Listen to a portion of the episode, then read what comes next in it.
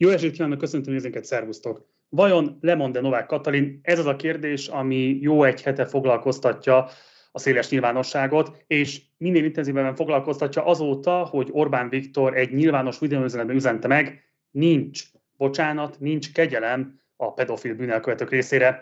Erre ráadásul a miniszterelnök nem csak a videójával erősített rá, amit mostanra több mint 300 ezeren tekintettek meg a Facebook oldalán, hanem ezt követően nagyjából egy órával ezelőtt egy külön Facebookos képposztban is aláhúzta a legfontosabb állítását, ezt be tudjuk mutatni, itt a kollégáim meg is tették ezt már, itt látható a kép mellettem. Pedofiloknak nincs kegyelem, ennél egyértelműen Orbán Viktor miniszterelnök nem is üzenhetett volna azzal kapcsolatban, hogy pontosan mit is gondol Novák Katalin kegyelmi döntéséről. Hogy jutottunk el idáig? A mai vétóadásunkban röviden elemeztük ezt is Ruf Bálintal, aki egyébként itt lesz a mai este folyamán is a műsorban, hiszen azt az adást a tegnapi nap folyamán vettük föl, és az elmúlt 24 órában alaposan fölpörögtek az események. De nem csak ő lesz a ma esti vendégem, hanem itt lesz velünk Kaufmann Balázs is, a 44.hu újságírója. Ugye a 444.hu írta meg hétfőn, hogy Novák Katalin a tavaly áprilisi pápalátogatás apropóján többek között K. Endrének is kegyelmet adott. Őt ugye egyébként korábban első és másodfokon is azért ítélték el, mert a Bicskei Gyermekotthon igazgató helyetteseként megpróbált segíteni az igazgató által elkövetett pedofil molesztálási ügyek eltusolásában. Egyébként Kaufmannik megtalálták K. Endrét a héten, és egy rövid interjút is tudtak vele készíteni, többek között erről is szó lesz majd. De érkezik az adásba Tompos Ádám, a Magyar Hang újságíró is, akik az elmúlt időben sorra keresték fel Novák Katalin elnöki tanácsadóit, hogy ugyan mondják el, hogyan gondolkodnak most az elnöki kegyelemről, egyáltalában hogyan gondolkodnak a saját szerepükről Novák Katalin mellett, szóval erről szó lesz majd a mai adásban. De hogy ígértem, legelőször most kapcsoljuk Ruf Bálintot, a Vétó műsorvezetőjét, aki már előleg itt is van a vonalban. Szervusz Bálint, köszöntelek az adásban. Szia Marci, jó estét! Szóval, ahogy említettem a nézőinknek a tenapi nap folyamán, ugye, ami most kikerült vétóadásunkban, már röviden elemeztük a Novák Katalin elnöki kegyelmet, de ami fontos lenne igazából, hogy az elmúlt 24 órában eléggé fölgyorsultak az események. A legutóbbi híresztelések alapján egyébként Novák Katalin jelenleg Dohában tartózkodik, vagy Dohába tart, ez nem pontosan lehet tudni. Igyekeztünk az elnöki sajtóosztálytól információkat nyerni, de jelenleg nem áll rendelkezésünkre ennél pontosabb értesülés. Szóval, mit gondolsz, Orbán Viktor videója nélkül is elkezdtek volna eszkalálódni az események, vagy igazából Orbán Viktor volt az, aki igazából most begyorsította az eseményeket?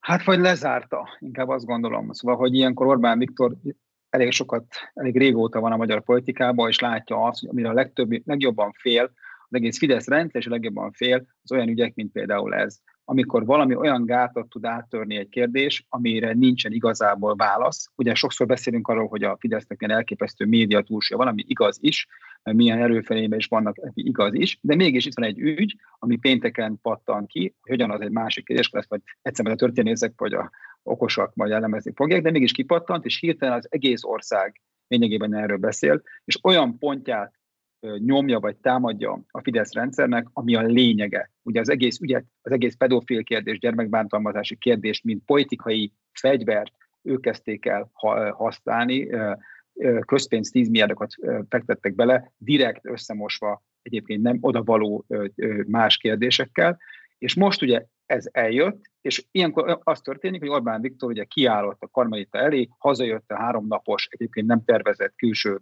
kormányülésről, és akkor rendet tesz, ő, mint apuka, nagyapa lezárja ezt az ügyet, kezdeményezi, és lényegében hát gyámság alá helyezi a köztársasági elnököt, aki korábban ugye az ő saját maga alelnöke, kreálmánya, százszerzékos lojalitással bíró alelnöke volt a Fidesznek.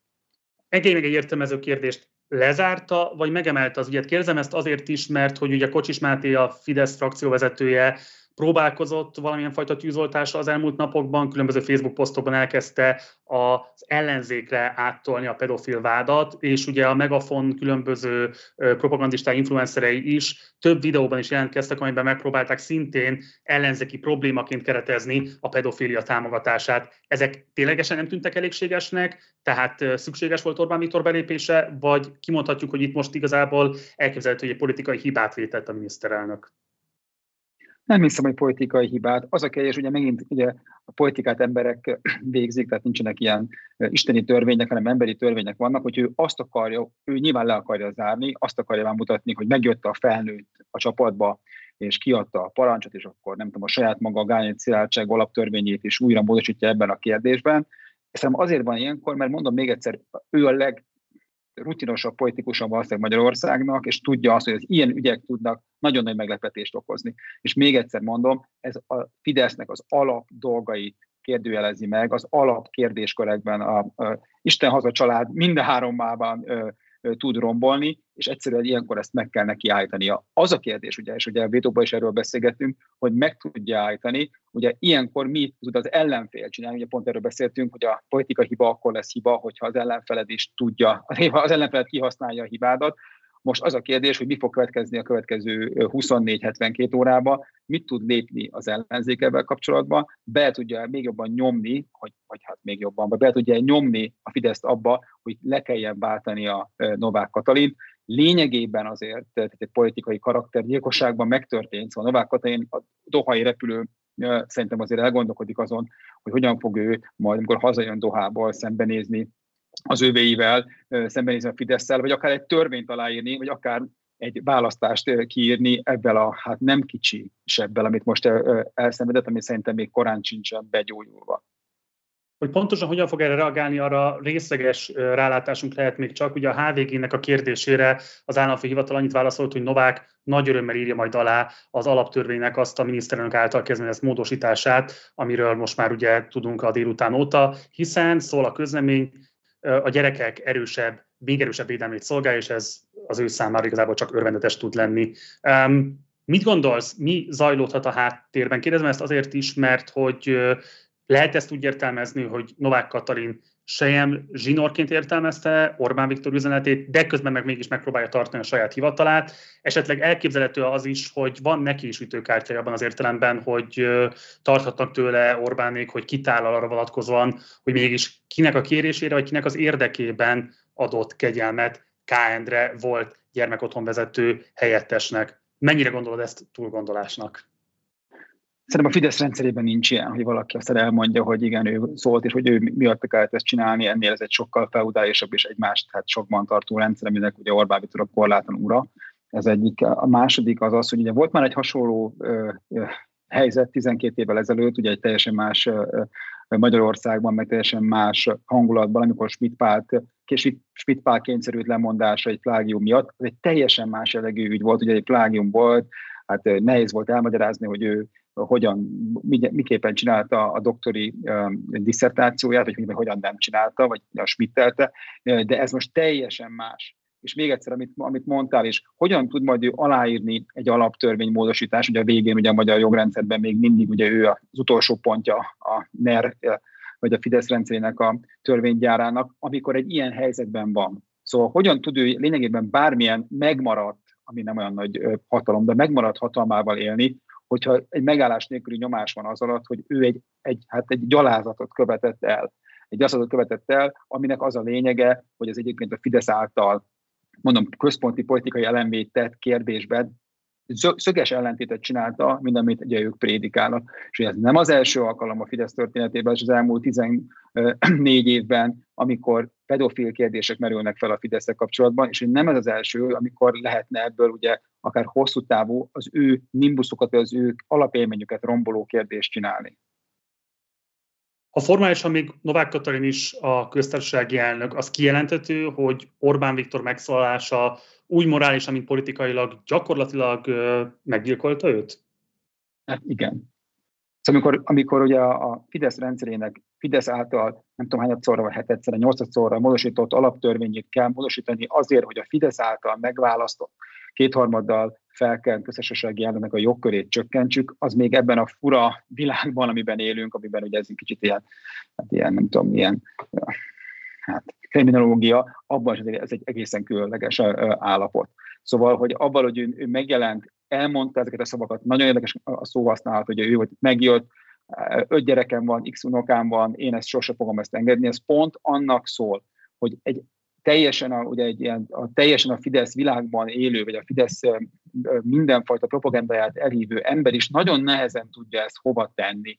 Azért, mert egyszerűen arra vannak kondicionálva az elmúlt tizen évben, hogy ez a bűncselekmény, ez egy, egyébként, egy borzalmas bűncselekmény, az valami olyan, amit a Fidesz használ az ellenfeleivel szemben, és nem az, hogy a Fidesz által egyébként idáig, és ugye ez egy, ez egy nagyon érdekes dolog, hogy a Novák Katalinnak a szerepe, hogy ő egy különleges terméke a Fidesz médiának, ugye erről beszéltünk a vétóba, hogy kicsit ő is olyan, mint az Index, hogy, hogy egy tökéletesre volt poírozva, fiatalácsadók sokasága vette körül, és olyan dolgokat is csinált, amiket például direkt ugye a fidesz vagy Orbán Viktor ellentétben belemondattak ki, vagy ő másképp gondolt, ugye játszotta ezt a játékot, hogy akkor a NATO kérdésében ő más gondol, mint a Fidesznek a mainstream stb. stb. Szóval ki volt ez nagyon jól találva, és nagyon jól is ment, ugye végig ide-oda a kék túrán, de közben ugye egy ilyen kérdésben meg ugye meglátszik az, hogy igazából az egész mennyire egy álságos valami, és hogy ez aztán így, így tud aztán ilyen fura módon véget érni. Abból a szempontból szerintem véget ért, és nem akarok olyat mondani, hogy most már ő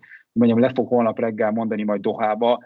Ugye Schmidt is ugye így beletolták ebbe, aki késői, késői órába érkezett meg akkor történelmi dolog ez már, a Magyar Nemzetnek a vezércikke, amiben lemondatták lényegében Schmidt párt. Szóval nem tudom, hogy ő le fog-e mondani holnap reggel, de politikai értelemben még ebben a nagyon furcsa országban ahol szinte soha senki nem bukik meg semmibe, és soha semminek nincsen igazából politikai kezdeménye egyik oldalon sem, azért egy ilyen ügy azért szerintem eh, lényegében azt hiszem, hogy a politikai karrierjének a végét jelenti.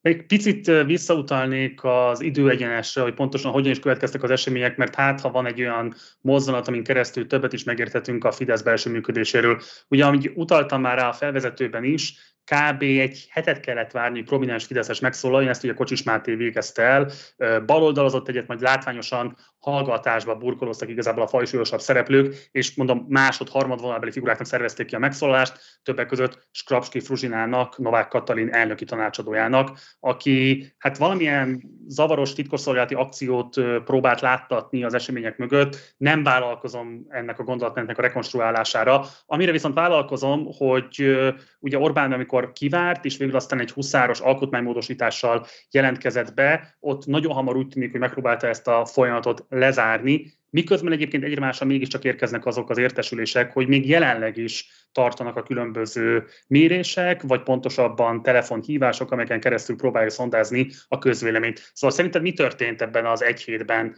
A századék dolgozott, és lett egy eredmény, erre reagált Orbán Viktor, vagy Orbán Viktor egy kicsit előre szaladt, és emellett egyébként megzajlik a hőmérőzése a közvéleménynek arra vonatkozóan, hogy mégis mi lehet a kívánatos elrendezése a kialakult helyzetnek.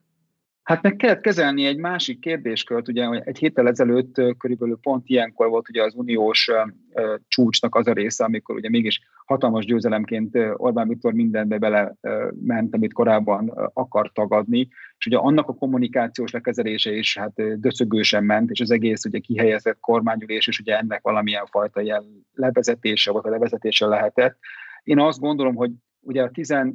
évben élünk az Orbán rendszerbe, és ugye ők is néha azért kezdenek berosdásodni, hiszen ugye lényeges ellenfél nélkül azért, hogy mondjam, az ember kicsit úgy berosdásodik, és, és kell az, amíg rájönnek arra, hogy mekkora, mekkora probléma ez, mekkora probléma lehet ez hogy lehet, hogy aztán a végén kiderül, hogy ez valamilyen fideszes belső leszámolásnak valamilyen ilyen furcsa ága. Most én nem foglalkoznék ezzel az összeesküvésekkel, lehet, hogy a végén ez kiderült, hogy nem, ez igazából tök mindegy. Ami fontos, hogy ez is egy olyan kérdés, amivel látszik az, hogyha valami a magyar társadalmat mélyen érinti, és mélyen ellenzi az a magyar társadalom, akkor azért mégiscsak végig tud fogni a magyar társadalmon, mégis tud ki tud váltani olyan érzelmeket az emberekből, amikre kénytelen a miniszterelnök is ilyen módon reagálni. És az azért is érdekes, és azért is fontos, mert ő ebben, ugye még egyszer, ő az ilyen kiszámíthatatlan helyzetektől fél. Akkor, amikor egy politikai hólabda el tud indulni, ő is ugye használta ezt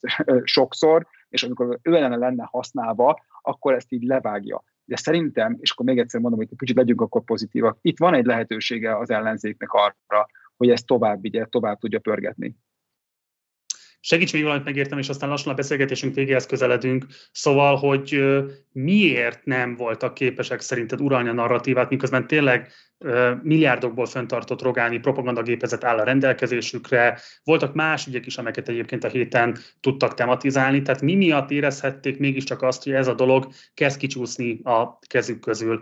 Nem akarom véletlenül sem relativizálni a büntettet, ez egy rendkívül bestiális cselekedet, amit K. Endre elkövetett. Ugye bár nem maga követte a pedofil bűncselekedet, de a kényszerítés, illetve ennek az egésznek a jogi megítélése gyakorlatilag azonos súlyú, mint hogyha ő lenne maga a pedofil bűnelkövető, és mondom még egyszer, tehát a morális megítéléséről pedig nem is lehet vitát nyitni kiskorúak ilyen típusú kényszerítése, hogy visszavonják a vallomásukat, ez, ez tényleg csak a legbestiálisabb jelzőkkel illethető. Szóval nem gondolom, hogy kis súlyú lett volna a cselekedet, de mégis azért lehetett korábban is látni már rendkívül, ha, tehát akár hasonló típusú cselekedeteket is, amelyeknél nem volt ilyen típusú lépéskényszer, hogy maga adott esetben a miniszterelnök álljon ki és tegyen pontot egy vita végére. Szóval egyrészt miért nem tudták uralni a narratívát, másrészt hogy juthattak el odáig, hogy konkrétan Orbánnak kell rendet vágnia?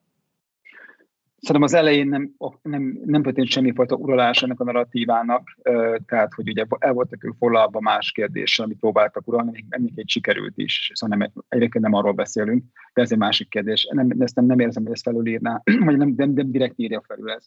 A másik pedig azért, amit mondtam az elején is, ez egy olyan alap értékeket érintő kérdés, amiben Novák Katinak a szerepe az igazából felhangosítja ezt a pedofil kérdéskört. Ugye még egyszer, ő arra épült, hogy a három gyerekes családanyaként megvédi, ugye volt is ugye családügyekért, meg gyermekekért felelős államtitkár, kormánybiztos, miniszter, minden volt, ugye pont ez, pont ezt építették ő, ugye ez volt, ez, ez, az ő, ez volt az ő imidzse, hogy ő egy ilyen, még a három gyereke mellett is beszél hány nyelvet, és elvész az egyetemet, és akkor is azon van reggel, éjjel és este, hogy minél több gyermek szülessen Magyarországon, és pont ebbe került bele ez a kérdés, és ugye kettő az egyébként borzasztó bűncselekmény, és a borzasztó bűncselekménynek való segítkezés, és Novák egyszerre olyan, amit a leges-leges legegyszerűbb ember Magyarországon is fel tud fogni és el tud ítélni, és Magyarországon a gyerekek ellen elkövetett bűncselekmények, ugye a Fidesz ezt egyébként teljesen egyébként helyesen érezte, és borzasztó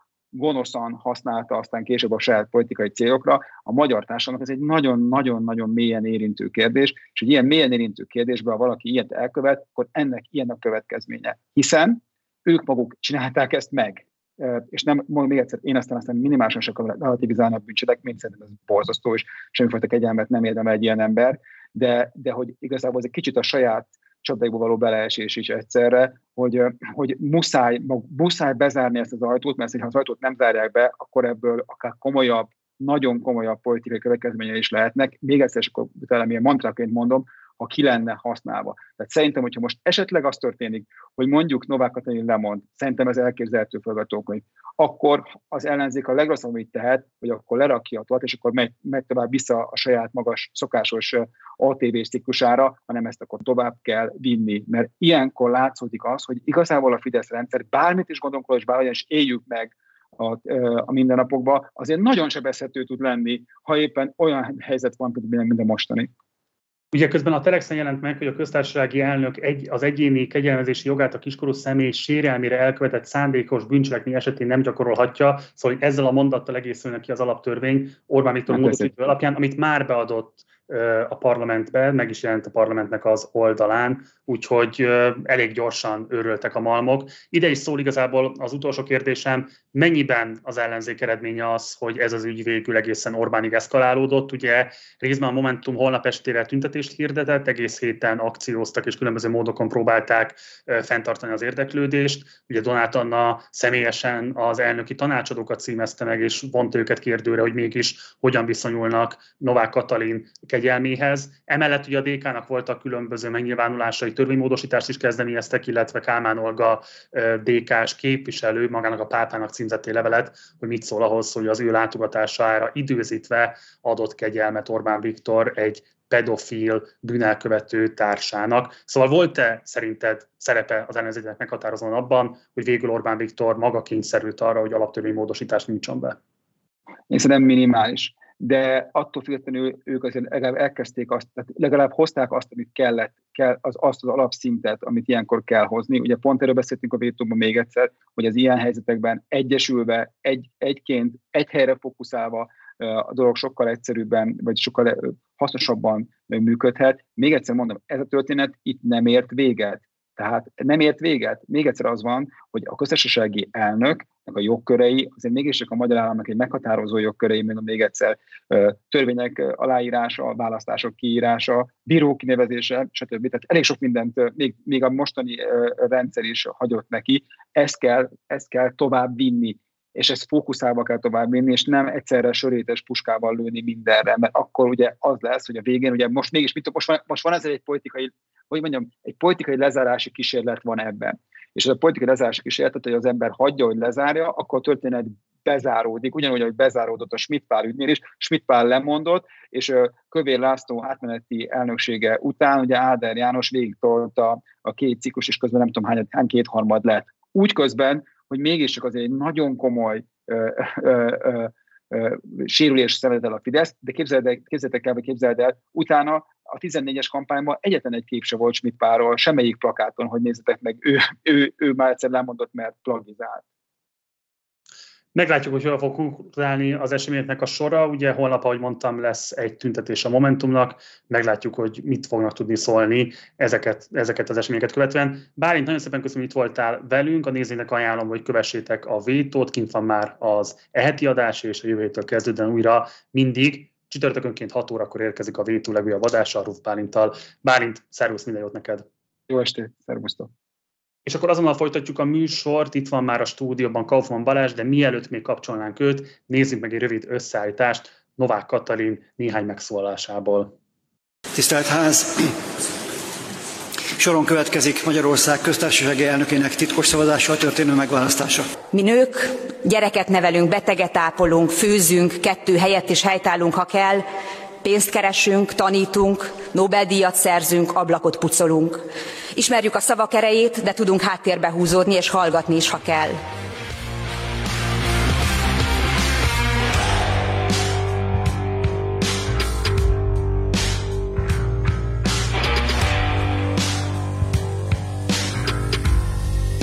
Mert ez így elég propagandisztikus, hogy itt állunk az utcán, Eléggé. és ön ereszkedik hozzánk és beszélget. Szeretnénk, hogyha ez valahol a törvénykezésben is megjelenne, és hivatalosan is megjelenne, hogy ez történik. Ne csak egy ilyen szép legyen, hogy ideális, hajlandó leereszkedni hozzánk beszélgetni. Ez jó lenne. Azt mondom, én elfogadom azt, hogy ön nem kedvel engem. Én azt is elfogadom, hogy ön nem kedveli ezt a kormányt. Maximálisan tiszteletben tartom a véleményét, de szerintem egymás sértegetésével nem megyünk ez előbb. Nem de, de, de, de ez sértegetés. Szent Atyám, a magyarok és világszerte milliók önben a béke emberét látják. Szentséged most megerősít minket abban, hogy a keresztény értékeken nyugvó életnek van alapja, értelme és jövője a 21. században is.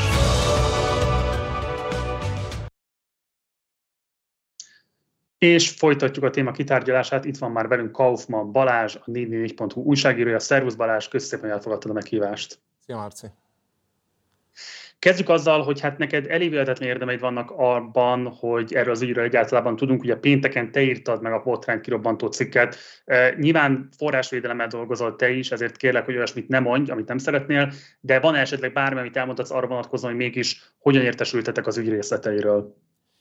Kereken egy hete kaptunk egy olvasói levelet este, és ebben a levélben ez az olvasó elég részletesen leírta azt, ami aztán a cikkben is megjelent, szóval olyan nagyon nehéz dolgunk nem volt ez a, az ügyel. Kétszer is beszéltem azóta az illetővel, aki elküldte nekünk ezt a levelet. Azt mondta, hogy egyelőre nem szeretném felfedni a kirétét, annyit elárulhatok róla, hogy egy ügyvédről van szó, egy vidéki magyar városban ügyvédként tevékenykedik, és a munkája során elég sokszor kell bújni az, a bírósági határozatok gyűjteményét, ahol különböző keresőszavakra előjönnek különböző ügyek, és az egyik ilyen böngészés során rátalált erre a 2023. szeptemberében született kúriai határozatra, amiben jelezve volt, hogy, hogy K. Endre kegyelmet kapott. Innen tudta meg ő, hogy hogy megszületett ez a kegyelem, és ezért értesített minket, szóval így jutott el hozzánk az információ. Ugye a cikk publikálását követően néhány nappal később magát K. Endrét is sikerült megszólaltatnotok, bár rendkívül szűkszavon nyilatkozott. Mit lehet elmondani ennek a riportnak a hátteréről, illetve mi az, amit el tudnám mondani esetleg azoknak, akik nem láthatták ezt a videót, bár egyébként a 444.hu csatornán, YouTube csatornán a mai napig megtekinthető. Uh, hát nyilván, amikor pénteken megszületett a cikk, uh, őszintén szóval én sem, és szerintem a szerkesztőségben sem sokan gondolták, hogy ez idáig eszkalálódhat, de aztán nagyjából a nap végére látszódott, hogy most valami nagyobb dologról van szó, és amikor azon gondolkodunk, hogy hogyan vigyünk tovább, hogyan vigyük tovább, akkor nyilvánvalóan az volt az egyik megfontolás, hogy az ügy főszereplőjét, K. Andrét is szólaltassuk meg. Sikerült megtalálni. Oda mentünk, az fontos volt, hogy nem szerettük volna, hogyha, hogyha felismerhető lenne az, hogy, hogy mi hol találkoztunk, ezért nem csak az arcát, hanem a környezetet is próbáltuk kitakarni, és azt gondoltuk, hogy azok a vonatkozó részek, amiket ebben a videóban nyilvánosságra hoztunk, azok a közérdek, szóval hogy ott a, a közérdek fontosabb, és ezért, ezért ezt publikáltuk a beszélgetésnek ezt a részét. Ugye te is arra utaltál, hogy meglepő az, hogy a dolog idáig eszkalálódott. Nyilván nem azért, mert az ügy ne lenne rendkívül súlyos, nyilván rendkívül súlyos, csak hát mégiscsak egy olyan köztársasági elnökről van szó, akinek korábbi kegyelmi döntése például a szélső jobboldali terrorszervezet, illetve konkrét terrorcselekmények előkészítésével megvádolt és elítélt Budaházi Györgyöt is, hát, vagy mondjam én, felmentésben részesítette, ami hát körülbelül mint kés a vajon úgy szaladt keresztül a magyar nyilvánosságon, tehát ehhez képest lehetett feltételezni, hogy mintha ezt már beáraszta volna a nyilvánosság.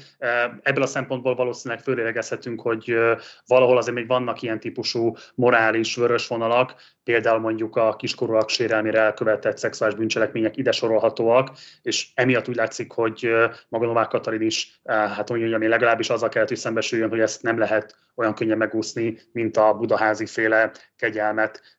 Mit lehet elmondani egyébként magáról a kegyelmi döntés felelősségéről. Tehát ez mennyire Novák Katalinnak a felelősség, nem csak jogi és mint nem is politikai értelemben, ténylegesen van-e például tudásod arról, hogy konkrétan K. Andrének az ügye hogyan került az elnök asszony elé, egyáltalában lehet-e tudni azt, hogy hogyan zajlik egy kegyelem elbírálása. Felteszem, hogy erről nem egyedül határoz, hanem gondolom, hogy van egy jogász tím, akik ezeket szelektálják, nyilván valamilyen szempontok alapján ö, oda viszik elé ezeket a konkrét ügyeket. Mi alapján kerülhetett K. Endre ügye ö, Novák Katalin elé, mi miatt döntetett úgy, hogy mentesüljön a büntetés végrehajtási jogi következmények alól? Uh, hát kezdem onnan, hogy igen, a, a köztársasági elnöki kegyelmek ügye évről évre vagy hát időről időre felmerül a, a, a magyar nyilvánosságban, nem olyan sűrűn. Tehát elég kevés olyan esetet tudunk mondani, amikor, amikor ezt tárgyalta, tárgyalták a közéletben. Szokták mostanában emlegetni azt a 98-as esetet, amikor Dávid Ibolya igazságügyminiszterként nem írta alá Gönc Árpád kegyelmi döntését egy gazdasági bűncselekményben elítélt emberrel szemben, vagy Simek Kitty ügyét szokták még emlegetni, amikor a köztársasági kegyelem téma volt a közéletben. És aztán olyan nagy ügyek nem voltak, míg nem Novák Katalin alatt Budaházi György és most Kándre kettő ilyen ügyet is jelent. Ez talán azért is van, mert Novák Katalin rövid elnöksége alatt csak 2023-ban 40 kegyelmi döntést hozott. Egyébként 420 valahány kegyelmi kérvény érkezett be, ami azt jelenti, hogy majdnem 9%-os volt a pozitív kegyelmi döntéseknek az aránya. Ez nem nagyon volt a, a demokratikus Magyarország történelmében ilyen. 97-ben Gönc Árpád alatt utoljára. A lényeg az az, hogy nagyon nagy mennyiségben adott kegyelmi döntéseket 2023-ban Novák Katalin részben, ugye április 27-én a pápa látogatás alkalmából. És ezek a kegyelmi döntések nagyjából ö, ugyanúgy zajlanak ö, 33 éve. 2014-ben volt egy jelentős változás, amikor a tényleges életfogytiglannal kapcsolatban volt az Európai Jogok Emberi Bíróságának egy ö, döntése. Annak kapcsán sok változást kellett az igazságügyi rendszerben végezni, és többek között azt, hogy az igazságügyminisztériumban Répási Róbert a mostani parlamenti államtitkár vezetésével létrejött egy kegyelmi bizottság, egy dedikált szervezet, akik ezeket a, kegyelm, a beérkezett kegyelmeket feldolgozzák. És ezeknek az a menete, hogy először a bíróságoktól, pontos, hát a, a pontos menete az, hogy vagy a, a terhelt, vagy elítélt, vagy az ő védője, vagy valamelyik családtagja írhatja meg ezt a kegyelmet, eljut a bírósághoz, akik továbbítják az igazságügy minisztérium felé, ahol részletesen, elvileg részletesen születik egy dokumentáció erről, és születik egy döntési javaslat, hogy azt a bizonyos kegyelmet támogatásra méltónak találják, vagy nem. És ez a javaslat érkezik a köztársasági elnöki hivatalhoz, ahol hát valószínűleg, tehát Novák Katalin azt mondta, hogy ez egy magányos döntés, szóval azt feltételezhetjük, hogy ő maga átnézi ezeket a kegyelmeket, és meghozza a döntését, majd pedig visszakerül a, a pozitív kegyelmi döntés az igazságügyminisztériumba, ahol a jogszabály szerint a, a miniszter írja alá, és akkor mentesülhet a tettei következménye alól az, aki elkövető. Ugye ti cikkeztetek arról is, hogy maga K.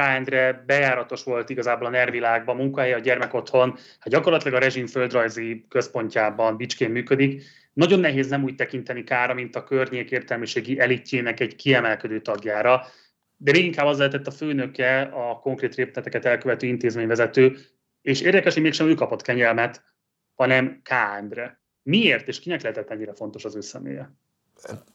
Nem, nem, nem tudjuk ezt a választ. És tehát azt, tehát hosszan megírtuk azt, hogy milyen kapcsolatai voltak mondjuk a Puskás Akadémiával, vagy hogy Orbán Győző, Orbán Viktor öccsének sportegyesületével közösen szerveztek judo edzést a, a fiúknak.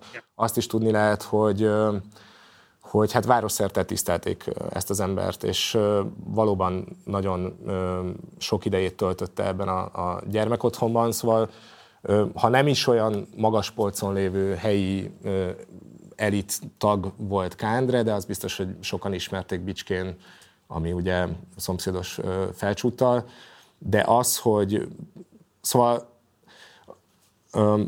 ez a cikk, amit az ő hátteréről írtunk, az akkor született, a, most sem tudunk sokkal többet, de amikor próbáltuk behatárolni, hogy, hogy milyen kapcsolatai lehettek, mi nem állítottuk, és most sem tudom azt állítani, hogy ezeknek a kapcsolatoknak szerepe lett volna ebben a kegyelmi döntésben. Szóval erre a kérdésre nem fog tudni válaszolni. Van ugye még egy másik vonatkozás, ami érdekes, hogy azt is lehet tudni, hogy K szülőfaluja, az Erdély Zabola, Léva Janikó Alvisztokat a barátainak és a pártiája kastélyszállójukat közpénzzel tömte a magyar állam. Lehet itt kell keresni valami kapcsolatot? Ez majd a jövőben okay. derül, ha kiderül, hogy hol kell keresni ezeket a kapcsolatokat.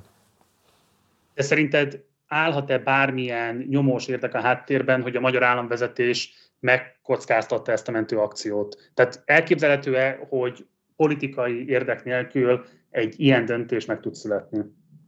Nézd, itt különböző verziókat lehet felvázolni azzal kapcsolatban, hogy, hogy, hogy itt mi történt, hogy mi, mi állt a döntés hátterében. Igen, az egyik verzió az, hogy, hogy, hogy valakinek fontos lehetett ez, de ezt kijelenteni a mostani információk alapján nem lehetett. Ugyanígy szólhat egy olyan verzió is, hogy Kándre köztudomásúan egy nagyon vallásos ember képében tűnt föl, ö, alapvetően sokat volt a gyerekekkel, valóban erdélyi származású, és ö, az is elképzelhető, hogy ezek ott a, van a bizonyos kegyelmi bizottságban a döntés során számítottak ezek a szempontok, és ezért mehetett át. Ez ugyanúgy valószínű, mint, mint, mint a másik verzió. Kaufmann Balázs, nagyon szépen köszönöm, hogy elfogadtad a meghívásunkat, és hogy eljöttél ma este a stúdióba, és mindezt elmondtad a nézőinknek. Gratulálunk a munkátokhoz, azt gondolom, hogy ez az ügy is ékesen bizonyítja azt, hogy mekkora szükség van Magyarország minőségi újságírásra, úgyhogy azt gondolom, hogy ezért csak köszönetet tartozunk a számotokra. További jó munkát kívánok nektek, minden jót, szervusz! Köszönöm, szia! És akkor elvileg itt van már velünk a stúdióban Tompos Ádám, a Magyar Hang újságírója akik ugye az elmúlt 24-48 órában alapvetően több olyan elnöki tanácsadót is megkerestek, akiktől megpróbálták megtudni, hogy mit gondolnak Novák Katalin kegyelmi döntéséről, és milyen válaszra tudnak szolgálni. Egy-két válasz kifejezetten bicskanyitogatónak tűnt, de a legilletékesebbtől fogjuk ezt most megkérdezni magától, Tompos Ádámtól. Szervusz Ádám, köszöntelek a stúdióban. Szervusz, én is köszöntöm a nézőket. Köszönöm a meghívást. Kezdjük egy picit távolabbról, mert rá fogunk térni majd kifejezetten az elnöki kegyelemre, mert fontos kérdés az, hogy a tanácsadók hogyan ítélték meg ennek a különböző morális vetületeit. De egy pillanatra még egy picit visszatérnék az kegyelmi eljárás kérdéséhez, ugyanis a gyakorlatban az elnöki kegyelmi eljárás egy eléggé kacifántos procedúra, messze nem a köztársasági elnök az egyetlen, aki találkozik az esettel. Ugye K. nektek azt nyilatkozta, hogy ő nem nyújtott be kegyelmi kérvényt. Ezt úgy kell érteni, hogy nem ő, de az ő tudtával hozzátartozója, vagy, vagy, vagy nem tudom, ügyvédje tette ezt, esetleg előfordulhat, hogy a bíróság vagy az ügyészi hivatalból járt el valaki? Hova húzat te értekítetted ebben a kérdésben? Én arra gondolnék, hogy szerintem az ügyvédje lehetett. Az én tippem az, hogy, hogy ő lehetett az, aki beadta ezt a kegyelmi kérvényt. Ezt tartom a legéletszerűbbnek. És akkor beszéljünk az elnöki tanácsadó kérdéséről. Pontosan kiket kerestetek ti meg, és kiket tudtatok elérni? Máté Bence természetfotóst, Szörényi Levente illés beat legendát, nyugodtan mondhatom így, illetve Lackfi János író költőt ö, értük el, és hát Máté Bence adott egy nagyon neutrális, ö, kihátráló nyilatkozatot. Lackfi János nyilatkozattételénél pont ott voltam a szerkesztőségben. Ez egy klasszikus ilyen brainstorming gondolat pingpongozással létrejött csapatmunka volt egyébként, és először, tehát egy messenger, telefon, stb. stb. home office-ban lévő kollégák segítségével, és úgy nézett ki, hogy egyik kollégám fölhívta Lackfi Jánost, ő, mondta, ő mondott egy, ugyancsak egy nagyon-nagyon semleges, tehát egy tényleg semmit mondó nyilatkozatot mondtuk, mondott, mondtuk, hogy jó, akkor ezt ezt megírtuk, és ugye míg a szerkesztő tette hozzá az ügy előzményeit, linkekkel, hivatkozásokkal, stb. Addig egy másik kollégánknak befutott egy messenger üzenet, és azt mondta, hogy mi, ő még ezt a neutrális véleményt is megváltoztatja arra, hogy nem nyilatkozik. Hm. És, és hát ugye az egészre, a pontra az itt, azt hát sajnos azt kell mondjam, hogy Szörényi Levente tette föl, ami egy nagyon komoly csalódás. Számomra személyesen, meg hát gondolom nagyon sok rajongója számára, mert Valóban, bocsáss meg, beleválok a szabadon, de valóban az egy kifejezetten értetlen üzenet volt, amiben ugye még egy smiley is belekeveredett. Igen. Nem akarok semmit sem insinuálni, de fölmerül bennem a kérdés, hogy vajon Szörényi Levente tudatában volt annak, hogy a nyilvánosságnak teszi ezt a nyilatkozatát, amikor ezt elküldte nektek? Alig, hanem igen, hiszen elnöki tanácsadói minőségében ö, kerestük őt meg, és ö, a kérdések is egészen egyértelműek, ö, szabatosak voltak. Tehát meg ugye érkezett egy újságtól egy ö, megkeresés, én biztos vagyok benne, hogy ő ezzel tisztában volt, és nyilvánvalóan ö, mondhatják a károgók vagy kárörvendők, hogy persze biztos a magyar hangnév vindikálása, hogy azt ő ugye magának tulajdonította, mondva, hogy a magyar hang én vagyok, és hogy, hogy nekünk ez fáj, nem, nem ez fáj, hanem, hanem a cinizmus. Egész egyszerűen az a fajta cinizmus és az a fajta, de egyébként ez a, az elnöki tanácsadó testület részéről úgy mindenkire érvényes, hiszen ők, amikor elvállalták azt a megbízást, hogy egy közszereplőnek köztársasági elnöknek lesznek a tanácsadói, az ha kapnak érte pénzt, ha nem kapnak érte pénzt, ugye erről vannak különböző viták, teljesen mindegy, az egy kötelezettséggel jár, az egy morális kötelezettséggel jár. Itt van egy ügy, ami hát morális szempontból miniszterelnök úrral én nem értek abban egyet, hogy kialakult egy vita a helyzet kapcsán. Én egyáltalán nem látok vitát bárkivel ö, beszélek a K. Endre kiengedése kapcsán. Én, én nem vitát látok, én felháborodást látok, ez óriási különbség. És ez egy olyan ügy, amiben helyt kell állni, állást kell foglalni szerintem. Egy tanácsadónak különösen. Mert nekem különösen érdekel. Én véletlenül sem akarok senkinek sem a védőügyvédje lenni, de egy pillanatra játszunk el a gondolat kísérlettel, hogy a, ezeket a tanácsadókat mégis milyen állapotban érhette ez a hír.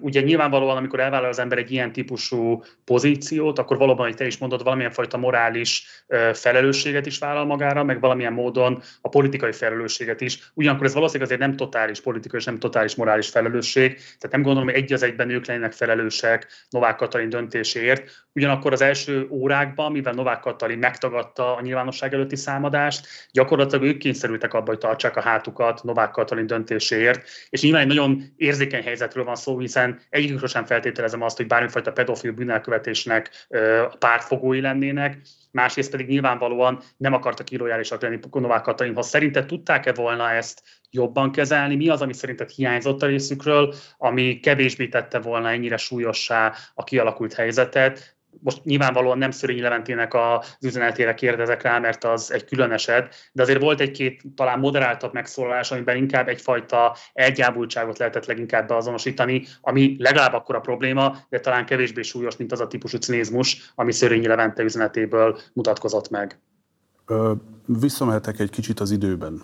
Ö, még a Magyar Nemzet munkatársa voltam, és akkor is csináltunk egy hasonló cikket, ugyanígy szerkesztőségi brainstorming ötlete volt, hogy amikor volt a Nyakó István és a kopaszok ügye a Nemzeti Választási Irodánál, akkor is fölhívtunk Fideszes holdudvarhoz tartozó írókat, gondolkodókat, elemzőket, hogy ők mit gondolnak erről a helyzetről. És őket aznap hívtuk föl. Tehát, ha jól emlékszem, akkor talán a kopaszok még ott voltak az irodában. Csak azért hoztam ezt párhuzamként, mert akkor az ő megdöbbenésük, sokuk egyébként, ha jól emlékszem, például Posga Imre tőlem értesült erről az egész Kubatov, Kopaszok, Nyakó István háromszögről, és az egy egészen más helyzet volt. Itt most eltelt több nap. Tehát aki erről, a, aki erről az ügyről nem értesült, közéleti szereplőként, azzal, azzal sajnos nem tudom, hogy nem, nem érzem úgy, hogy, hogy lenne ö, felmentés arra, hogy ő, hogy ő ennyire neutrálisan nyilatkozik. Persze azt én is aláírom, amit mondasz, hogy nem feltételezem nyilvánvalóan egyikőről sem, hogy, hogy szándékuk lett volna bújtatni pedofil bűnsegédeket. Két dologra világít rá szerintem ez a fajta, ez a fajta sunyítás, mondhatjuk így. Az egyik az az, hogy nagyon gyakran találkozunk azzal a helyzettel, hogy kormánypárti nyilvánosságban lévő emberek, vagy kormánypárti szavazók adott esetben egész egyszerűen nem értesülnek olyan ügyekről, ami a kormány számára érzékeny, vagy a kormánypártok számára érzékeny. A, a másik pedig az talán az, hogy a a buborékban való lét. Hogy ők, ők, ők tényleg így azt hiszik, hogy ez, ez nem egy annyira fontos közéleti vállalás. Ugye azt hiszem Máté Bence mondta, hogy ő a természetvédelem kérdésében szokott megnyilvánulni. Oké, okay, tök jó, de most van egy nagyon komoly helyzet, amiben talán érdekes a véleménye, mint tényező, mint tanácsadó. És ott van még az, hogy, hogy őket viszont nagyon-nagyon későn kérdeztük meg. Ez nagyon fontos szerintem. Tehát, hogy több nap telt már el, mire kérdeztük őket.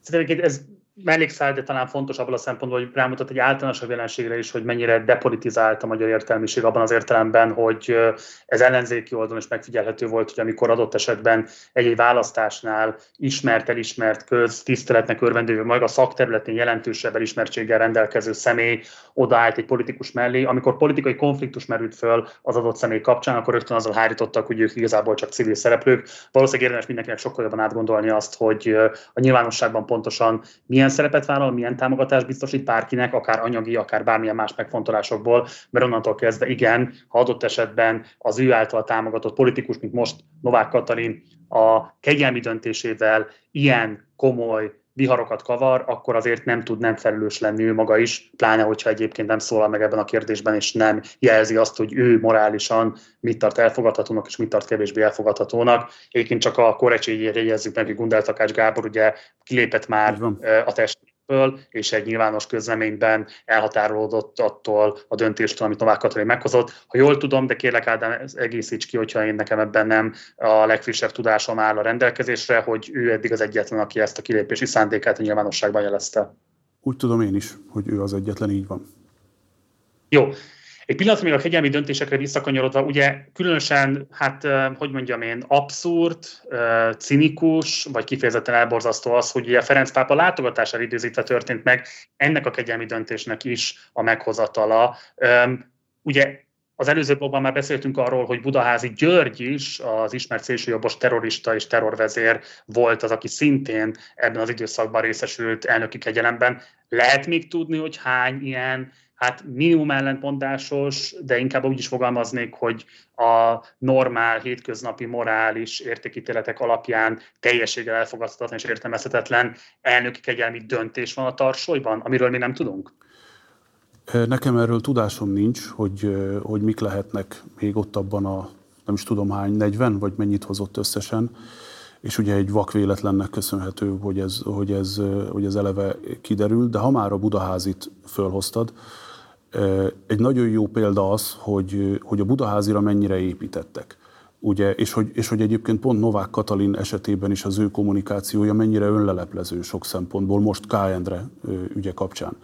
Ugye eleve a Budaházi ügynél egy pár soros közlemény a köztársasági elnöki hivatal oldalára kikerült, amiből hát ugye egy virágnyelven volt elmondva, tehát hogy a Hunnia mozgalomból három személyt ki fognak engedni, pontosan lehetett tudni, hogy ez, ez ki lesz lévén, ugye tele volt matricázva az ország ezzel, ez, ez teljesen tudva levő volt, vagy nagyon jó odzal meg lehetett tippelni, hogy ez Budaházi György lesz.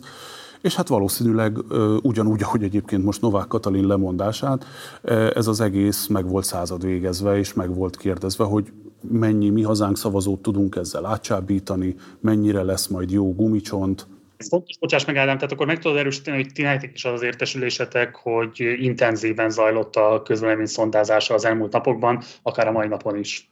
A mai napon egészen biztosan, tehát ö, azt hiszem a HVG nyilvánosságra is hozott konkrét kérdéseket is, hogy miket kérdeztek a, a, az emberektől, amik, hogyha ha igazak a, a laptársunknak a, az értesülései, akkor azért nagyon-nagyon kurtán furcsán vannak azok a kérdések föltéve, tehát eleve kapásból csak a negyedikben ö, került szóba így a gyermekbántalmazás, pedofil bűnsegédlet, tehát a lényeg tulajdonképpen az csak a, az csak a negyedik kérdésben, az utolsóban kerül elő. Mondom, hogy ha igazak ezek, a, ezek, a, ezek az értesülések.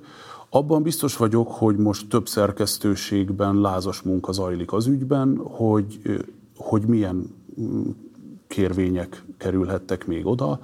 Például, hogy V. János, ugye, akit K. Endre rejtegetett, hogy esetleg ő is, vagy az ő ügyvédje, vagy az ő környezetéből, ami ugye, mint ugye Balázs fölvezette, sokban azonos K. Endréjével született esetleg egy, egy kegyelmi kérvény, és az, az ilyen-nél, az igazságügyminisztériumnál milyen elbírálásban részesült. Szerintem ez egy nagyon fontos kérdés. Tompos Ádám, nagyon szépen köszönöm, itt voltál velünk, jó munkát kívánok neked és a Magyar Hangteljes szerkesztőségének is, és nyilvánvalóan mi is rajta tartjuk majd a figyelmünket a fejleményeken, és ha lesznek, akkor nyilvánvalóan azokról is majd beszámolunk. Köszönöm szépen még egyszer a közreműködésedet is, hogy ma a rendelkezésünkre álltál. Minden jót neked! Köszönöm a meghívást! És zárásként azon érkezik ide az adásunkba a Momentum elnöke Donát Anna. Előtte röviden nézzük meg azt a bejelentkezést, amelyben Orbán Viktor a mai napon kimondta, hogy nincs kegyelem a pedofil bűnelkövetők részére, és hogy emiatt ő egy alaptörvénymódosítást fog benyújtani, amit egyébként azóta már be is nyújtott. Nézzük meg, hogyan jelentette ezt be, utána pedig következik Donát Anna. Pedofil elkövetők számára nincs kegyelem, ez a személyes meggyőződésem. Kialakult egy vita az elnöki kegyelem jogköréről, de itt nem jogászkodni kell, hanem tiszta helyzetet kell teremteni egy világos, egyértelmű döntéssel. Nekem is van öt gyermekem és hat unokám. Ha valakik hozzányúlnának, akkor az első gondolatom, hogy félbe kell őket hasítani, vagy miszlikbe kell vágni, ezért egyértelmű helyzetet kell teremteni. A kormány nevében benyújtottam egy alkotmánymódosítást, amely lehetetlenné teszi, hogy kiskorú gyermekek sérelmére elkövetett bűncselekmény esetén az elkövető kegyelmet kaphasson. Ideje rendezni ezt a kérdést. És folytatjuk a téma kitárgyalását. Itt van már velünk az adásban Donát Anna, Momentum elnöke. Szerusz Anna, köszöntelek, és köszönöm, hogy elfogadtad a meghívásunkat. Szia Marci, köszöntöm a nézőket. Kezdjük azzal, ugye holnap estére 6 órára hirdetetek meg egy tüntetést, mert szeretném, hogy erről is beszélni, és elmondanád, hogy pontosan mi a követelés, és mit vártok ettől a megmozdulástól, de előtte azt szeretném, hogyha kifejtenéd, hogy van-e esetleg olyan értesülésetek, amit még nem tudhat nagy érdemű arra vonatkozóan, hogy mégis hogyan kívánhatja a Fidesz lezárni a Novák Katalin körül dagadó botrányt. Nyilvánvalóan különböző plegykákat mi is hallottuk, ha jól tudom, akkor a műsorotok elején, vagy, vagy eddig erről sokat beszéltetek. Én éppen most fejeztem be egy eutanáziáról szóló konferenciát, úgyhogy én témában egy picit máshol voltam az elmúlt két órában. Nekem friss értesülésem ezzel kapcsolatban nincsen, de alapvetően én azt gondolom, hogy ami most itt történik, Nován Katalin és, és az ő botrányok körül, nem az a lényeg, hogy kiderült, hogy lemondathatják-e vagy sem, hanem hogy itt van egy köz megegyezés valamiről, ami eddig társadalmi csoportokat, politikai identitást és bármit átívelve volt egy közmegegyezés. Gyermekek sérelmére elkövetett bűncselekményre nincs bocsánat. A legkiszolgáltatottabbakkal szembeni bűncselekményekre nincs bocsánat. És erre kiderül, hogy de, van olyan eset, amikor igen, és erre ahelyett, hogy kapna a társadalom egy magyarázatot, hogy hogy történhet meg ilyen, mert a bűnrészesség, pedofiliával kapcsolatos bűnrészesség épp olyan súlyos, mint maga a bűnelkövetés. És én azt gondolom, hogy ezzel nem nagyon kell mit magyarázni. Ez a düh, ez nem csak bennem, nem politikusokban vagy politikai pártokban van benne, hanem minden jó érzésű, morálisan tisztán gondolkodó emberben benne van, és ehhez képest lapítanak, jogszabályok mögé bújnak, és egymásra mutogatnak. A bocsánat, amit ma Orbán Viktor kirakott videóként, amit az előbb láthattunk, ez nem válasz. Ez elkenése a dolgoknak és bocsánat, ez itt tényleg nem pártpolitika, de hogyha ennyit nem várhatunk, ha ezt üzeni tényleg ez a hatalom, a köztársasági elnöktől kezdve a miniszterelnökön át a volt igazságügyi miniszterig, akkor gyakorlatilag azt mondják a társadalomnak, hogy itt tényleg semminek nincsen következménye, itt tényleg minden csak kapcsolati háló múlik, és örüljünk annak, hogy a mi gyerekeink körül még nem derült ki, hogy ilyen igazgatók vagy igazgató helyettesek vannak. Ez teljes mértékben elfogadhatatlan. Ha már idézted Orbán Viktort, ugye ő azóta be is terjesztette a parlamentbe elé ezt az alaptörő módosítást. Nyilván ez egy teljesen friss javaslat, tehát felteszem, hogy nem volt időtök és lehetőségetek a párton belül megvizsgálni, de el tudsz képzelni olyan szenáriót, ahol esetben megszavazza a Momentum frakciója ezt az alaptörő módosítást? Szerintem most megint, ha most erről beszélgetnénk, mert szívesen válaszolok a kérdésedre, Marci, csak ha a, a, a kérdést ilyen szinten kezeljük, akkor a lényeg mellett megyünk el.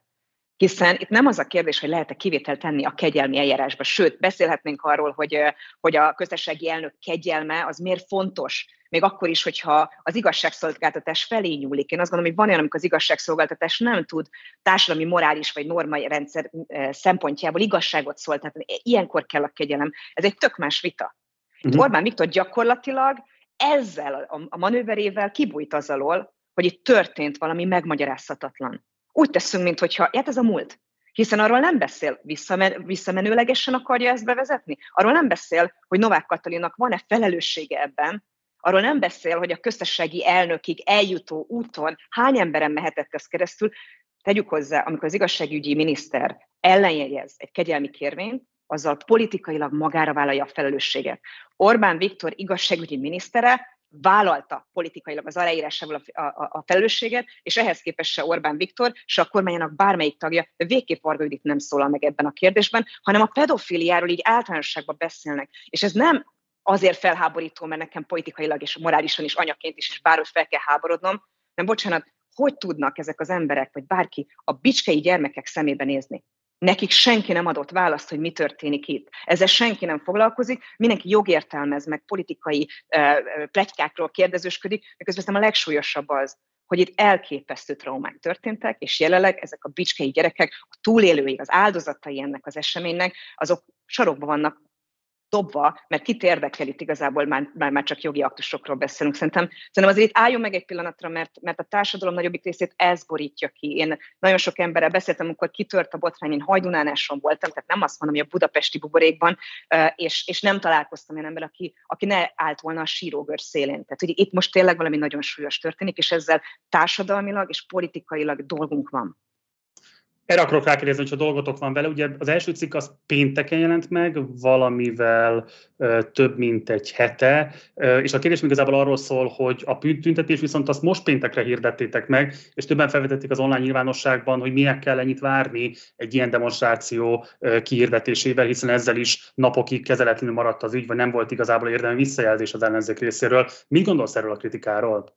Nem gondolom, hogy nem maradt kezeletlen az ügy. A létező összes fórumon megszólaltunk és az összes eszközt, ami rendelkezésünkre áll, használjuk folyamatosan, napi többször is. Azért ne felejtsük el, hogy az ország egyik fele, vagy az ország nagyobbik része nem feltétlenül hallott, vagy értesült arról, hogy mi történik, hiszen a propaganda média elhallgat mindent ezzel kapcsolatban. Sőt, egyedül elintézte a Magyar Nemzet is, meg az Origó is egy felmentő cikkel, tehát nagyon sok emberhez el sem jutott. Én azt gondolom, hogy itt, itt tényleg a legfontosabb az az, hogy legyen egy társadalmi konszenzus abba, hogy ezt nem. Tehát ez nem egy kormánypárti vagy ellenzéki. Én azt szeretném, ha minden jó érzésű ember ki tudná mondani azt, hogy ezt nem. Nem engedjük meg, bármit nem lehet megtenni velünk, nem engedjük, hogy a gyermekeink ilyen veszélynek legyen kitéve, mert ha ez megtörténhet Bicskén, akkor megtörténhet máshol is. Uh, úgyhogy az, hogy a tüntetés miért pont arra péntekre, azért, mert kellett az idő arra, hogy, hogy elkezdjön ez a diskurzus, de azóta tudjuk, rengeteg minden kiderült. Um, én nem gondolom, hogy, hogy, hogy ez időhúzás lenne, vagy probléma lenne ezzel. Én azt gondolom, hogy az a probléma, hogyha van akár egy pillanat is, amikor csendben maradunk, és, és én meggyőződésem, hogy ez pénteken fog lezárulni. Mindenkinek, akinek bármilyen nyilvánossági eszköz van a kezébe, annak szint kell most vallania. Én azt gondolom, hogy a társadalomnak szüksége van arra, hogy itt most egy emberként, egy közösségként kiállva mindegy, hogy éppen mit gondolunk amúgy más kérdésekről, elhatárolódjanak, elhatárolódjunk Novák Katalintól és a kormánynak a működésétől ebben az ügyben, meg a válaszaiktól, és kell, hogy a társadalomhoz visszacsatoljunk, legyenek közös alkalmak, ahol, ahol, ahol ők meg tudják élni azt, hogy az ő dühük, a mi dühünk, ez egy közös düh, mert olyan nincsen, hogy egy társadalomban ilyet megengedjünk. Jelente nehézséget szerintem az ellenzék számára, hogy olyan ügyben van most támadási felület a Fideszen, amit azért elsősorban mégiscsak a Fidesz tematizál jó ideje, hogy most pontosan milyen keretezésben azt most tegyük egy pillanatra félre, de a pedofília nagyon régóta vágyja a Fidesznek az ellenzékkel, meg gyakorlatilag nagyon sokakkal szemben, vagy pont igazából itt most egy lehetőséget lát az ellenzék arra, hogy kimutassa azt, hogy a Fidesz gyakorlatilag önellentmondásban van. Mondom, én itt visszavinnem megint a probléma gyökerét, egy konkrétumról van szó. Beszélhetünk persze arról, hogy mennyire cinikus, amikor ők a gyermekvédelmi törvény mögé bújva pedofiliáztak. Tehát, hogy azért itt én, én érzek valami elképesztő nagy cinizmust ebben az egész történetben, de, de én mégiscsak azt gondolom, hogy pontosan az érintettek miatt fontos, hogy ez ne csak egy ügy legyen, vagy nem egy adok-kapok, hogy ja, akkor most az ellenzék kezébe is kerül, ez nem erről szól. Ez arról szól, hogy itt konkrét emberi sorsok mentek tönkre, ha valakit gyerekkorában molesztálnak, azzal elképesztő traumák, és az egész életét megváltoztatják. Ezeknek a gyerekeknek egész életükben dolguk lesz az, hogy ezt feldolgozzák. És erre most kapnak még egy pofont a rendszertől, nem most segítséget nem kapnak, nem hogy igazságot nem kapnak, hanem azt kapják, hogy kit érdekel. Téged bárki megalázhat, mert nekünk te nem számítasz. És szerintem elsősorban nekünk ezzel van dolgunk, hogy erre mondjuk össztársadalmilag nemet. És utána persze lehet tovább menni azokon a kérdéseken, hogy hogyan silányították el a pedofiliáról, vagy a, a, a gyermekek ellen elkövetett szexuális, vagy bármilyen abúzusról való társadalmi beszédet e, e, e, szitokszóvá, hogyan mosnak össze fogalmakat, mert itt azért elképesztő morális bűnöket követett el a Fidesz és a Fidesz kommunikációja korábban. De itt most konkrétan arról van szó, hogy a köztársasági elnök, a nemzet lelki ismerete, azt nem tudjuk, hogy jó szíve vagy nem jó szíve, de elleje, vagy aláírta és ezek után képes ma kiadni egy nyilatkozatot, hogy örömmel fogadja Orbán Viktor alkotmánymódosítási javaslatát, és azt már jó szívvel aláírja, hogy még ehhez is van képük, hogy ilyen szavakra se figyelnek oda, hogy mit használnak ebben az esetben. És azt gondolom, hogy de, ki kell menni, ki kell jönni holnap a Sándor Palota elé, és addig ott kell lenni, és addig kell ütni a vasat, amíg nem hallják meg a saját népük, akiknek a képviseletére esküdtek, annak a hangját, hogy ezt nem lehet velük megcsinálni. Mert ez nem egy pártpolitikai kérdés, ez egy morális kérdés még talán egyetértve ezzel, mégis azt kérem tőle, hogy a záró kérdés, egy pillanat, tegyük félre a morális vetületét a kérdésnek, már csak azért is, mert hogyha azt is, mint azt is mutatná igazából ez az ügy, hogy hiába van kormányzati média túlsúly, vannak olyan ügyek, amelyek igenis képesek átütni a kormányzati propagandán, és eljutnak igen széles körbe. Ugye ezt mutatja azt, hogy végül Orbán Viktor személyesen szólalt meg ebben a kérdésben, miután nagyjából jó egy héten keresztül a nyilvánosság különböző felületein pörgött tovább az ügy, nem nagyon volt még igazából korábban olyan típusú, vagy nagyon ritkán volt olyan típusú kormányzati hiba, vagy Fideszhez köthető baki, amit Orbán Viktor személyesen érezte, hogy nyilvánosság előtt rendeznie kell. Ez mindenképpen egy lépés elő ilyen szempontból az ellenzék számára, és mint azt is mutatná, hogy igenis a média túlsúlyra való hivatkozás nem biztos, hogy mindig fedi az igazságot. Szerinted van-e olyan aspektus ennek a történetnek, amiből érdemes most tanulni az ellenzéknek, érdemes tudatosítani saját magában, hogyha legközelebb bármilyen formában formában szeretne magának pozíciót építeni a kormányzattal szemben, akkor azt hát így szem előtt tartsa. Szerintem minden ilyen esetre teljesen egyértelmű a válasz, még akkor is, hogyha nem mindig hatásosak az eszközök, amiket használunk. Ha hiszünk valamiben, akár morálisan, akár bármilyen politikai érték meggyőződésből, akkor nincs olyan, hogy elengedjük azért, mert média túlsúly van. Nem lehet egyszerűen, te le kéne szokni arról, sok esetben az ellenzék sokszor használja azt, amit említettél, hogy hát a propagandán nem lehet átütni. Minek menjünk ki tüntetni, úgyse érdekel senkit.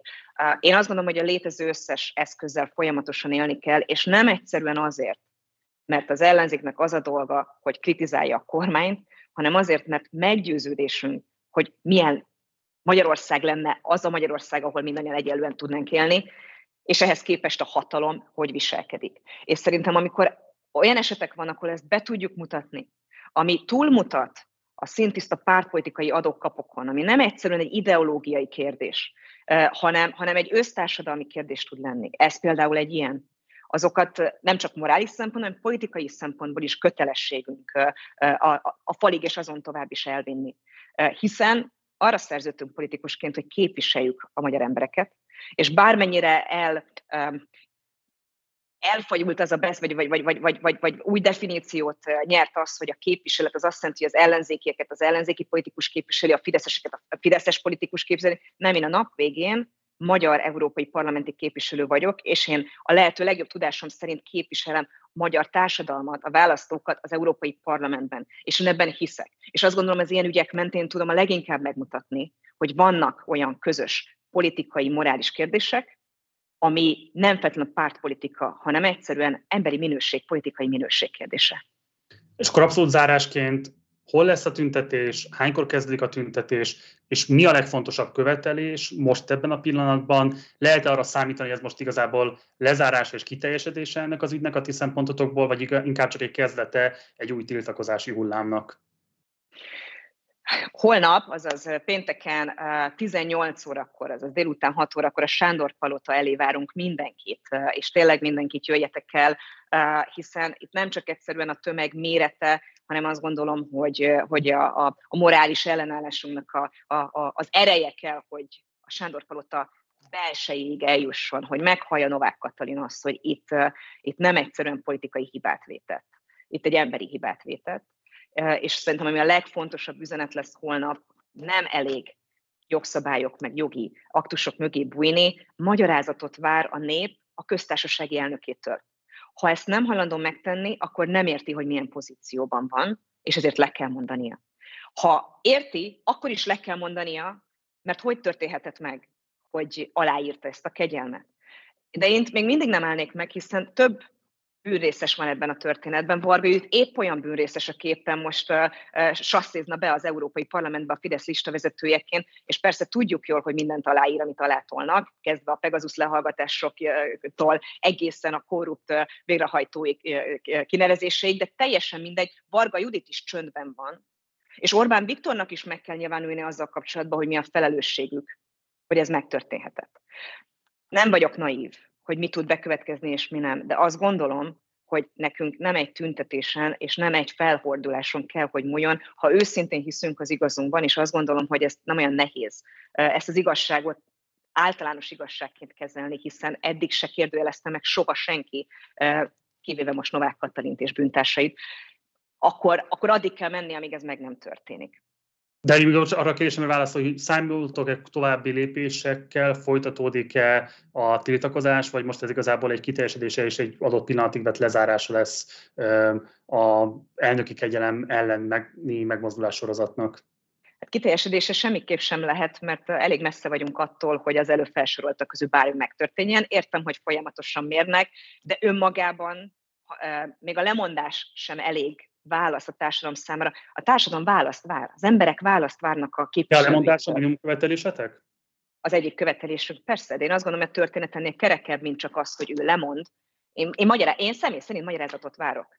És nem, mint ellenzéki politikus, hanem egy Magyarországon gyermekét nevelő magyar állampolgár anyaként is magyarázatot várok, hogy ez hogy történhetett meg. És ezzel nem vagyok egyedül, Marci. Rengeteg emberre beszéltem, akik ugyanígy éreznek, főleg, nem akarom azt mondani, főleg azok, akiknek vannak gyermeke, de akinek van gyermeke, az egyből arra asszociál ilyenkor, hogy mi van, ha az övével fog megtörténni. Mi van akkor, hogy, tehát hogy tudunk bárkiben bízni, hogyha ezek szerint a hatalom azt mondja, hogy teljesen rendben van, hogy hamis tanúzásra késztetünk olyan gyerekeket, akiket végtelenül traumatizáltak, csak azért, hogy bevédjünk valakit, aki hatalmi pozícióban van. Tehát ez egy nagyon-nagyon-nagyon súlyos kérdés, és Novák Katalinnak számot kell adnia arról, hogy hogy magyaráz, hogy intézheti el annyival hogy hát vannak megosztó kérdések. Nem, üzenem Novák Katalinnak és mindenkinek is. Vannak megosztó kérdések, de ez nem az. És, a, és ezzel egyetért a magyar társadalom, ezért is kezdtek vissza, visszahátrálni a, a Fideszes oldalon, ezért is beszél most Meri Orbán Viktor, de ez még kevés. Donát, Mi nem fogunk itt megállni, az biztos. Meghívásunkat. Köszönöm szépen, hogy itt voltál velünk. Minden jót neked, gyere majd máskor is. Szervusz. Köszönöm szépen. Szervusztok. Nektek pedig köszönöm szépen a figyelmeteket, ez volt a rendkívüli adásunk, amelyet annak kapcsán szerveztünk, hogy Orbán Viktor alaptörvény módosítást jelentett be, miután jó egy héten keresztül nagyjából semmilyen érdemi választ nem adott sem Novák Katalin, sem a Fidesz arra vonatkozóan, hogy mégis miért kellett elnöki kegyelemben részesíteni K. Endrét, egy pedofil bűnel követő bűntársát.